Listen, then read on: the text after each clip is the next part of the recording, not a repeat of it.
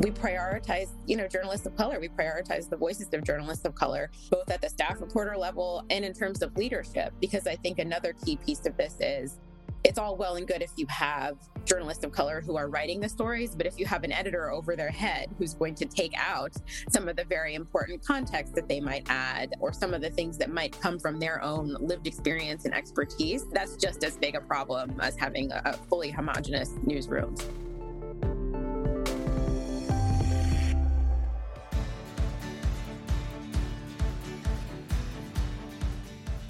Hi there, and welcome to the Mission Forward podcast, where each week we bring you a thought provoking and perspective shifting conversation on the world around us.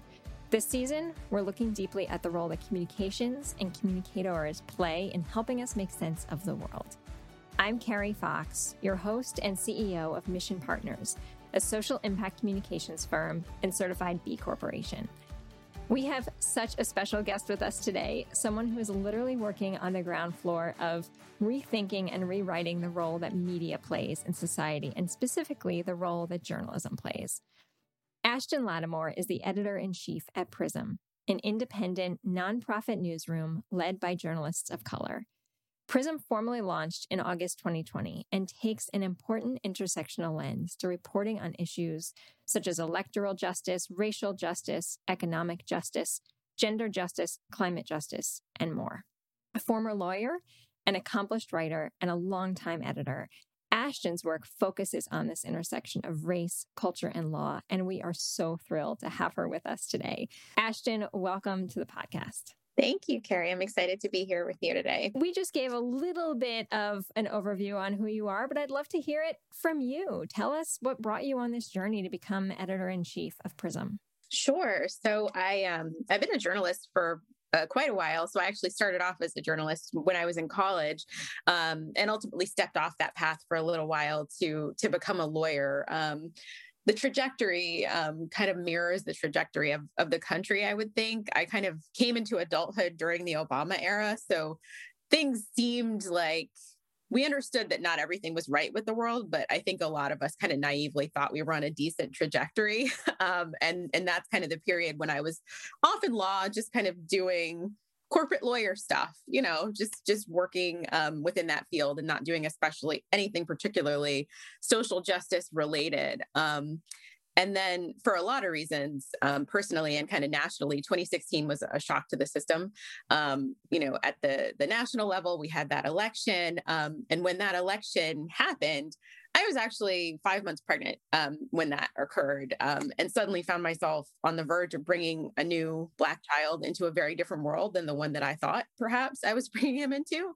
Um, and and over the course of that election and kind of the things that unfolded in the years immediately after, I saw a lot of the ways that media was complicit in the failure, um, the many many failures that kind of led up to the election of someone who um, was offensive to a lot of different kind of norms and ideas of justice um, but also like as we saw increasingly seem fundamentally opposed to like the very idea of democracy um, and the way that um, the media kind of played a role in um, normalizing that um, in kind of clearing a path for that and treating that um, and all of the kind of messages and ideas that made space for that election, treating them as equivalent to things on the other side that perhaps were not equivalent. So, as that kind of presidency was unfolding and things were kind of taking a, a fairly ugly turn nationally um, and seeing kind of strife being ascendant in a way that it hadn't felt before, at least in my adult life, um, I started to feel very sidelined. Um, like I said, I was, you know, at kind of large corporate law firms and didn't feel like what I was doing was really contributing to making the world any better. Um, and that didn't feel so good for me anymore. So, so I felt myself kind of called to return um, to journalism because I understood the power, um, both for good and for ill, of the message and the messengers. Um, and I wanted to get back into that. So that's kind of how I found my way eventually to start freelancing and exercising my voice a little more. Um, and then stumbled upon this amazing opportunity um, to, to kind of help build Prism from the ground floor, um, a newsroom that's like centered in communities of color um, who have been some of the folks most harmed by the political turns that have, have happened in the last, you know, four six years. Uh, so, so it was really kind of an irresistible opportunity. So I, I leapt at it. Ashton, you and I have talked about this a little bit before on the need to have more uh, black led organizations in journalism, more organizations that are led by journalists of color, because the reality is so much of the narrative is lost when it's told from one perspective, often by default, a white perspective. The person who holds the pen holds the power, right, in terms of how that narrative is shaped. But the other flip of this is that if there's not even an opportunity for the journalists of color to be holding the pen, then you can't rewrite that narrative. You can't shift the perspective or, or widen the gap. So, talk to me a little bit about what is the reality as we think about today's journalism industry. I know we're seeing some good shifts, but we're not where we need to be, right?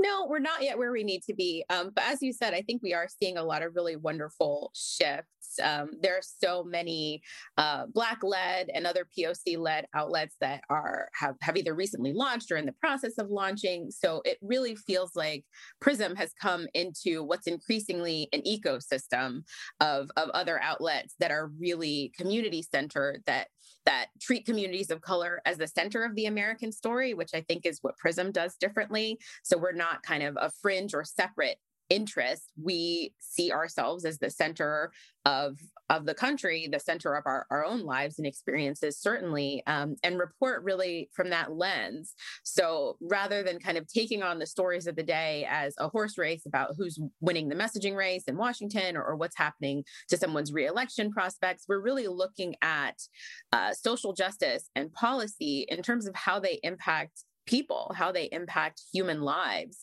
um, and and coming at that with some conviction, um, you know, with an unabashed orientation toward democracy, toward justice. We think those things are good. Um, and I think that journalists of color often have been the ones at the front lines who are willing to say that uh, and sometimes face accusations, you know, around bias or, or, not being impartial because we're willing to say some things are good, some things are very bad. Um, here are the ways that, that these issues are affecting our communities. Um, and here's a way that we think the world can be made better. Mm-hmm. Is there a way you go about determining? What kinds of issues or stories you're going to take on in any given moment to address some of those gaps that maybe you're seeing? Part of it is understanding what are some of the key forces that are animating a lot of the major conflicts that we're seeing right now. So there's the attack on democracy. There's sort of the culture war piece of things, which is manifesting um, in a few different ways. It's manifesting as a war on um, really kind of any kind of anti-racist education, and also manifesting as as um, increasing affronts to women's rights, LGBTQ rights, um, and also the climate crisis. We see those as kind of the the largest forces animating um, the big issues that we're seeing in the news today with always this this through line of, of kind of white supremacy that kind of animates them all in various different ways. So coming at all of our stories from an understanding that this is a country that is deeply in crisis and that's showing up in real human lives um, in ways that matter but that people on the ground are showing up for themselves and showing up for each other. So yes we're in crisis but there are people who are in motion and trying to get other folks in motion to move us toward a better version of what this country can be. We come at our stories from the perspective that we want to offer a deeper understanding of what's wrong but we also are really invested in offering a path forward Give us an example of a story that you've worked on recently that that maybe reinforces the approach you take to how you report on an issue. A really strong example of this would be some of the immigration stories that we've done recently. So we we spent a lot of time, um, especially earlier this summer, um, focused on um, refugee resettlement um, and kind of the crisis that's unfolding um, in that space. So we initially kind of set out to just kind of explore the topic a bit more and expose people more to understandings of how refugee resettlement is experienced by refugees themselves um, and kind of what's happening at a policy level. But as we were undertaking that reporting, we saw this crisis explode uh, in, you know, with with Afghanistan, that war winding down, um, and an influx of more folks um, as refugees coming from there, and then more recently, um, more Haitian refugees coming in. So we've taken a look at that, um, really deeply, offered like a very deep understanding of what refugee resettlement looks like the mechanics of it. Um, so an explainer is is kind of the centerpiece of, of what that series looked like.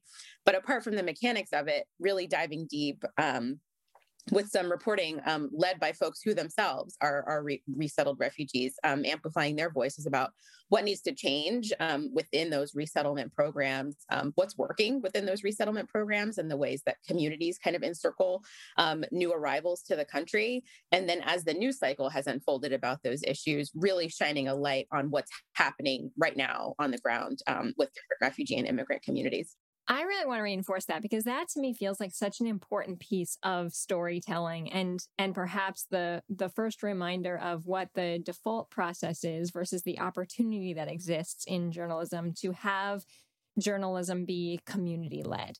And I know you all have a fellows program. You're thinking differently about how the storyteller, how the journalist is um, not just having access to a community, but is in, embedded in the community. And so how do you, you know, how have you built that newsroom and how are you continuing to cultivate that newsroom? Uh, we built it in a couple of ways that I'm really excited about. One of them is just that we have kind of an open call for for freelance folks to um, to pitch us stories. Um, and we also routinely reach out to different community led organizations to seek out their commentary on the news as it's unfolding. And um, by this point, I think we've published more than 100 plus voices, which are 99%, um, you know, Black, Indigenous, and people of color, many of them community leaders um, or just folks in community who are, who are doing the work or sharing their experiences. But, but just lifting up that kind of volume of different voices um, has been a really exciting opportunity for us to kind of um, reach into many different communities around the country and create a pathway for people to share experiences at kind of the national level.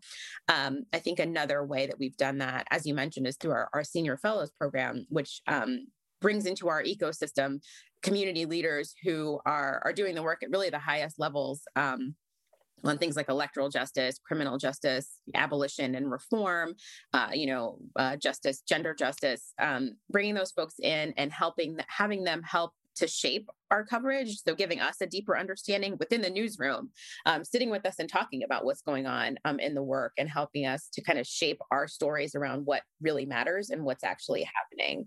And apart from that, just within our newsroom, we prioritize, you know, journalists of color. We prioritize the voices of journalists of color, um, both at the staff reporter level um, and in terms of leadership. Because I think another key piece of this is it's all well and good if you have journalists of color who are writing the stories, but if you have an editor over their head who's going to take out some of the very important context that they might add, um, or some of the things that might come from their own lived experience and expertise, uh, that's just as big a problem as having a fully homogenous newsroom. So I think um, something that we really value is having people of color in positions of power all throughout the newsroom to not only tell the story themselves, but shape what the story ultimately looks like by the time it's published. That's incredibly important. And I think a good reminder for folks to think about the news that they consume. How much have they ever spent time thinking about the makeup of that newsroom and how it might, in fact, impact the news that they are receiving and the perspective that they are receiving? I would love to pause here for a minute because at the top, we talked about Prism as an independent nonprofit newsroom. That may not still make a lot of sense to folks. What do you mean a nonprofit newsroom? What do you mean an independent newsroom? Talk about that. Why why is it so important, in fact, that Prism is a nonprofit independent newsroom? The independence piece of it is really key. Um, and I think there's a really critical difference between the word independent and a word like nonpartisan, which is a word that we kind of deliberately did not use. Um, we have a point of view and we're not beholden to any particular forces who are going to tell us that that point of view is okay to express or not okay to express. So that sense of independence gives us the ability to be really fearless, frankly, in our reporting um, and holding power structures to account, holding the government to account, uh, holding big corporations to account, you know, in our workers' rights coverage. That independence is really what gives us the ability to um, to do that. And as far as being a nonprofit, um, we see the work that we're doing as, as a social good. So that that felt like a model that was appropriate for us. And it also kind of frees us up from kind of this profit driven idea to, to focus more on sustainability. What are the ways that we can make our journalism valuable to the communities that we're aiming to serve um, in such a way that they're willing to invest in us, which is ultimately where we're headed. I want to go back and explore something a little more deeply with you, Ashton something that we're taking on this season around some of the communications norms that show up in Western society. And I'm thinking primarily through an ableist lens in this moment and how, by default, many of us deliver communications and content in a way that assumes everyone can access it. When, as we know, that's not the case, right? So, from your point of view, as Prism has been so intentional, what norms of communications do you abide by or consider when you are creating content? You know, what norms are you challenging and, and almost rewriting in your workplace? I think one of the things that we have started to be even more thoughtful about um, in the last kind of year is understanding that not everyone in our readership um, exists within the same spaces, um, particularly within social justice spaces, but wanting to invite more folks in. So being careful about not assuming knowledge of acronyms or or certain terms um, has been something that we've been really really intentional about because we just want to make sure that we are writing in a way that's um, open to everyone and, and invites folks to learn more um, rather than kind of just just talking to a group of folks who may be the most informed. That's something we've been thinking about a good deal more. But as far as kind of norms i think another one that we have really been been thinking about very deeply is this idea of who is the center. And this is both kind of narrative and and norm but the the way that a story is told the perspective that the story is told from any story that you write necessarily is going to have a protagonist. So, so kind of being very careful about who we assume is the protagonist of a story about abortion. Who is the protagonist of a story about police violence? Because if you treat the police as the protagonist, you get a very different story than if you treat it as the community who's been affected by it or the person who's been subject to violence. So, really understanding where we put our lens and not defaulting to the norm of treating power as the protagonist, treating an elected official as the most important person in a story about what's happening in Congress um, or what's happening, you know, with a particular bill, not treating maybe the doctors or treating uh, the legislature as the important people in a story about abortion, but you know what's happening to the women themselves who are seeking these procedures, or or the women themselves and other folks who are trying to help others get access when there's no access available. Um, it really, really impacts what ultimately gets published who you decide is the center of your story and i think some of the the journalistic norms that have existed um, have been really harmful in terms of narrowing who people see as important um, and, and significant enough to report from their point of view. So that is so interesting to me because it speaks to the role of communicators across all platforms whether they are journalists by uh, by trade or not. But if we think about folks who are listening to this are representing communications directors, development directors from nonprofits and foundations, organizations um, and coalitions, you know, a variety of people who are working to use communications as their tool to advance social change. And everything that you've just shared is such an important reminder and very specific skill to be thinking about of are you in your communication uh, thinking specifically about who is the main character, who's the protagonist, what bias might you be, might you be naturally bringing into that to kind of check the bias before you release that content.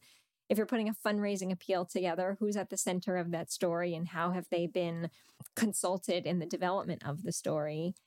We use this phrase at Mission Partners that we did not coin, but have seen it many times before design for the margins. If you design not just for the person that you know gets your work and is on the inside track of your work, but for the folks who really may have very limited view and understanding and knowledge of the issue, you're more likely to be able to communicate to them. Is that correct? I think that sounds exactly right. Designing your work, um, certainly staying true to what your core messages are, but trying to shape them to bring as many folks in as you can, um, not pursuing that without conviction, but doing so um, just in a way that's accessible. It's, I think that's a word that you use, accessibility. Um, and that can be, um, that's something that you can kind of enact across many different axes. Um, and I think it matters, especially if you're trying to do the work of, of social good. Uh, you kind of need coalition building. And something to be clear about this doesn't necessarily mean orienting your work toward folks who you know are, are, are viscerally opposed to everything that you're talking about because i think that's another norm um, that has has brought about some toxic results um, in many halls of, of, journalism kind of treating people who are openly and unabashedly racist or fundamentally opposed to the idea of democracy as people we should be trying to reach. Um, that's not kind of what our aim is at Prism. I'm talking more about coalition building between different parts of um, communities of color who may not typically be in conversation with each other. But if we approach our messaging in a way that's accessible, can be put into conversation with each other, that can result in some really powerful, powerful action. The best by default is always to build the bridge, right? Not to tear it down.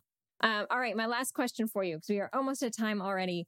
What are you working on at Prism that gets you really excited, and what should we be looking out for? So, a couple of things. Um, we have a fantastic collaboration that's just starting up um, with Workday Minnesota, uh, which is an outlet based in um, Minneapolis, um, focused on workers' rights. So, increasingly, the two of us, our outlets are going to have a lot more shared stories on workers' rights, workers organizing um, out of the Midwest, um, especially centered on immigrant workers. so, that's something that folks can look out for. and further into the future, as redistricting unfolds around the country after the, the census has been been completed and now um, you know district maps are being redrawn.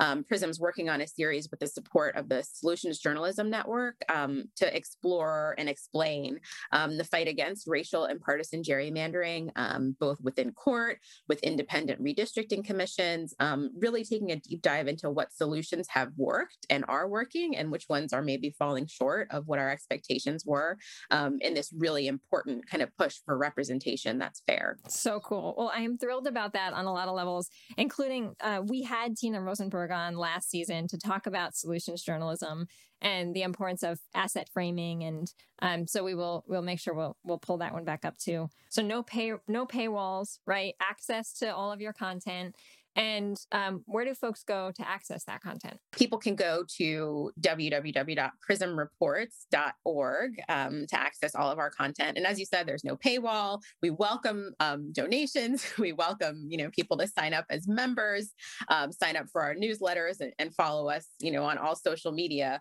But no paywall. Um, and and our content is not only free for readers to consume, but for any news outlets who feel like there's a gap in their own coverage, it's free to republish um, just across the board. And we'll we will post those um, links in the chat in the show notes too, so folks can see them. Ashton, you and your team are doing such incredible work. Thank you for taking a few minutes away to connect with us today, and um, thanks for everything you're doing. We look forward to continuing to support you. Thank you. Mission Forward is produced with support of Nimra Haroon and the Mission Partners team in association with True Story FM. Engineering by Pete Wright. Music this week is by Ian Post and Josh Leake. If your podcast app allows ratings and reviews, we hope you will consider doing just that for our show. But the best thing you can do to support Mission Forward is simply to share this show with a friend or colleague. Thanks for your support. We'll see you next time.